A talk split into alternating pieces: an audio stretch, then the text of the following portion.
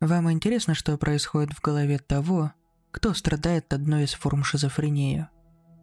Вряд ли больной человек сможет это адекватно сформулировать, ведь ему мешает расстройство личности. К тому же шизофреники далеко не всегда понимают, что они не в своем уме. Да, насчет галлюцинаций. В кино часто показывают, что перед сумасшедшим возникают образы, люди, существа, которые выглядят настоящими как часть внешней среды – Однако в большинстве случаев шизофренические видения и голоса возникают внутри головы больного. Люди с подобными расстройствами, хотя и теряют способность отличать реальность от бреда, но точно могут сказать, что слышат голоса именно у себя в голове, а не откуда-нибудь из унитаза. То же самое с видениями. Часто больные люди видят разницу между иллюзией и реальными существующими предметами и воспринимают эти видения как насланное проклятие или кем-то внедренные в их головы изображения.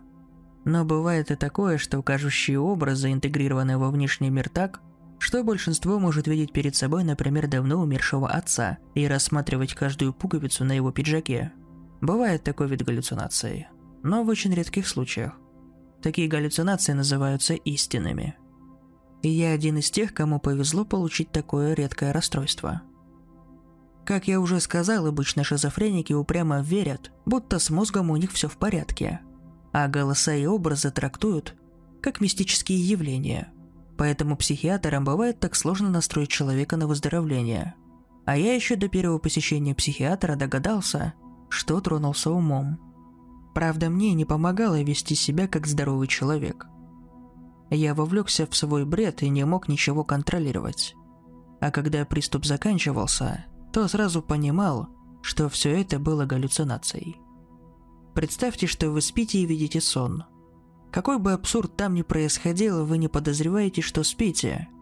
А когда просыпаетесь, то для вас становится очевидной вся нелепость и невозможность увиденного. То же самое происходило со мной, только наяву. Чаще всего мне мерещились разные люди. Я называю их гостями.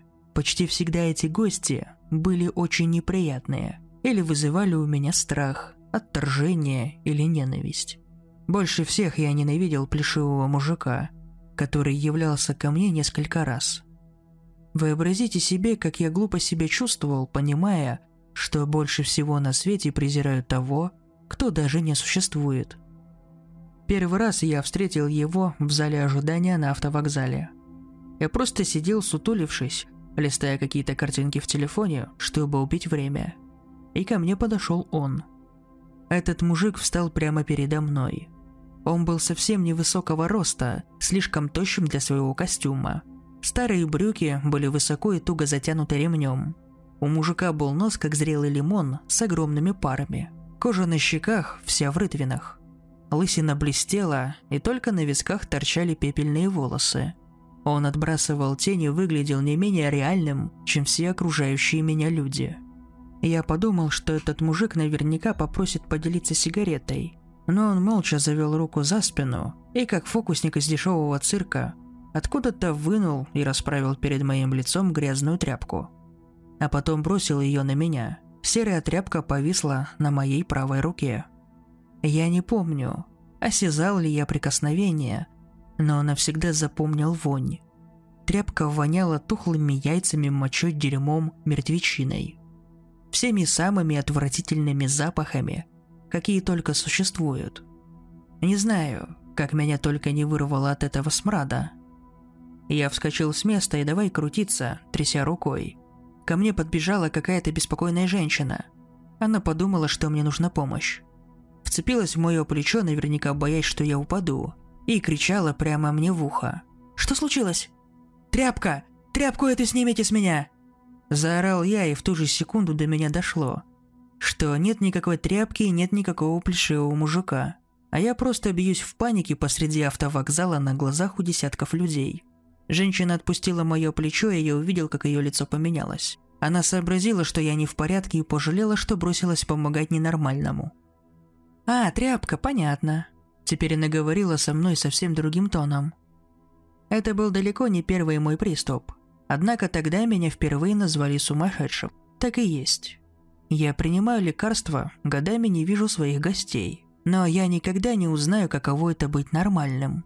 Хотя я сомневаюсь, что нормальность – это не выдумка.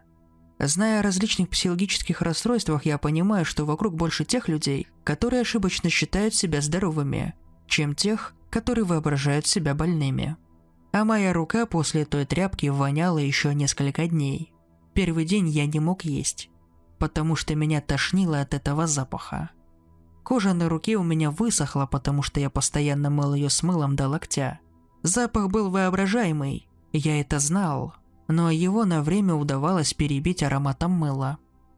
Я не помню, когда все это со мной началось. Может быть, еще в раннем детстве. В детском саду я рассказывал своим друзьям, что в кустах у забора живет тигровый человек. Он покрыт шерстью и весь в полосках. У него звериная пасть, но глаза как у человека. У него человеческие руки, только лохматые и с острыми когтями. Тигровый человек страшный, но никого не обижает. У него нет друзей, и он всегда грустный. Я уже не помню точно, в самом ли деле видел его или просто верил собственным выдумкам. Тигровый человек мог быть моим первым гостем. Есть у меня ощущение, что я его видел. Другие дети не видели, но я их очень напугал своими рассказами. В детском саду из-за меня устроили собрание. Вызвали моих родителей. Разговаривали с ними строго, жаловались, что за моего вранья детки плохо спят и часто плачут. Мои мама и папа заступились за меня, они сказали, что уникальный взгляд на вещи и богатая фантазия – это дар, присущий почти каждому ребенку. Все так и должно быть. Так детям и положено развиваться, а взрослые губят эти таланты, потому что они им неудобны. Хорошие у меня родители. Сколько в них любви и доброты. И за что я им такой достался? Со мной им не повезло. Приступы, приступы, приступы. Я шел ранним утром через городской парк. На одной из веранд сидели люди. Я не мог пройти мимо, ноги сами вели меня к ним. У моих галлюцинаций будто всегда есть сценарий. Я отыгрываю в нем свою роль, не имея возможности повлиять на события. Войдя на веранду, я сел с краю на скамейку. Люди, что сидели там, выглядели ужасно. По виду это были алкаши последней стадии, пропитые насквозь. У них были вздутые лица, почти не видно глаз из-за опухоли, но говорили они осмысленно. Я среди них был просто наблюдателем и слушателем. Эти люди не обращали на меня внимания. Среди них сидела женщина такая же безобразная, как и мужчины. У нее не хватало передних зубов, кулаки в садинах. Она рассказывала, что не только сама спилась, но и споила своего сына Ванечку – еще юношей он стал пить с матерью на пару. Другие алкоголики сочувственно кивали, слушали, просили ее не терзать себя виной. Женщина продолжила откровенничать. «А еще у меня выкидыш случился». Мужчины угрюмо опустили головы. Алкоголичка махнула рукой. «Может, так и лучше. Ребенок тот был от Ванечки». Я сидел, все это слушал и никуда не мог деться. Вырождение – цена порока – сказал один из алкоголиков. Сказал без укора, будто просто подвел печальный итог. Эти слова «вырождение цена порока». Я даже не сразу понял их смысл. Как мой нездоровый мозг сумел сгенерировать эту фразу? Вспоминая свой приступ, я думал, что, возможно, слышал эти слова раньше. Может, цитата какая-нибудь? Искал фразу в гугле, в кавычках и без кавычек. Ничего не нашел. Меня самого удивляет, как мои гости могут быть такими реалистичными и продуманными. Будто живут своей жизнью, независимо от меня. Только однажды я лежал в психиатрической клинике, добровольно провел там полтора месяца. Думал, что под постоянным наблюдением врачей смогу стать здоровее. Ошибался. Вне воли среди таких же, как я, безумцев, мне становилось хуже – После я лечился только дома, принимал препараты по рецептам. Гости могут не появляться много месяцев или целый год. А новый приступ всегда сигнализирует о том, что пришло время скорректировать лекарственную терапию. Хорошо, если мне удается вовремя обнаружить, что привычные дозы уже не действуют. Первый сигнал – это сильно обостренное обоняние. Для меня все начинает пахнуть слишком сильно. Пахнет земля в цветочных горшках, очень пахнет табаком у подъезда. Каждый человек на улице по-своему пахнет. От каждого прохожего тянется шлейф его запаха. И не так, чтобы едва уловимо, а так, что вшибает нос. Заметив подобное, я сразу бежал к своему врачу. Но бывало, что приступы начинались внезапно. Я работал на бюджетном предприятии. Не хотелось вечно висеть на шее у родителей или нищенствовать на пособии. Платили мне копейки, среди моих коллег были одни пенсионеры, но я был доволен тем, что у меня есть занятия. Первый раз мне повезло, когда у меня случился приступ на работе. Я был один. Сидел за компьютером, проверял таблицы, и вдруг в кабинет вошел мужчина в ярко-синем пиджаке, в белой рубашке и с красным галстуком-бабочкой. Он на ходу застегнул верхнюю пуговицу пиджака, вздернул лацканы и бодро вскрикнул. «Ну что, повеселимся?» Я выругнулся на него матерным словом. Мужчина неодобрительно нахмурился и вильнул в сторону, уступая место другим гостям. Их было много. Разодетые мужчины и женщины заполнили кабинет – они были в черных фраках, в пестрых платьях, их лица были напудрены и размалеваны. Я догадался, что это актеры театра и сейчас у них антракт. Они пришли отдохнуть, прежде чем снова выйти на сцену. Мне стало стыдно за свою ругань. Я стал протискиваться среди артистов, чтобы найти того, кому нагрубил. Увидев спину в синем пиджаке, потянулся за плечо и говорю. «Извините меня, пожалуйста, я не хотел вас обидеть». Человек повернулся ко мне. Это был не тот мужчина. В том же пиджаке с галстуком-бабочкой, но не он. Этот был намного моложе. Он смотрел на меня озадаченно, не понимал, за что я прошу прощения. Поняв, что обознался, я хотел вернуться на свой стол. Дорогу мне преграждала зрелая женщина в восточном наряде. Она протянула поднос, на котором были выложены нарезанные кусочки розового мяса. Женщина сказала, «Попробуйте, это наше традиционное блюдо». Я потянулся, чтобы взять кусочек, но женщина пригрозила мне пальцем. Так у них не принято. Следовало есть прямо с тарелки. Я наклонился, взял кусочек розового мяса зубами и стал жевать, но не почувствовал вкуса. Тогда и догадался, что все это приступ безумия. И вот я уже стоял посреди пустого кабинета, и во рту у меня ничего не было. Все исчезло. Как всегда, очнувшись от внезапного приступа, я думал только одно добежать домой, выпить двойную дозу таблеток и лечь спать, а утром к врачу сразу как проснусь. В другой раз, спустя много месяцев, приступ случился среди рабочего дня. Стучали в дверь с улицы. Мои коллеги не отозвались, а я думал, кто там настойчиво долбит в незапертую дверь. Весь на нервах я вышел в коридор, толкнул входную дверь, и на меня шагал плешивый мужик. Я резко отступил назад – а он бросил на меня свою зловонную тряпку, будто сеть. Тряпка зацепила меня за правое плечо и покрыла всю мою руку. Опять эта вонь. Плешивый мужик, не мигая глазами, рассмеялся мне в лицо, показав свои уродливые желтые зубы. Я был взбешен и накинулся на ублюдка с кулаками. Плешивый не ожидал от меня такой злости и трусливо отодвинулся к стене. Меня было не остановить. От испуга мужик вдруг весь затрясся и грохнулся на пол. Ноги и руки его дергались, изо рта шла пена, желтая, как его зубы. Плешивый бился в судорогах. Глаза были широко открыты, зубы стиснуты, десны окрасились кровью. Я бросил на мужика его вонючую тряпку, и он перестал сотрясаться.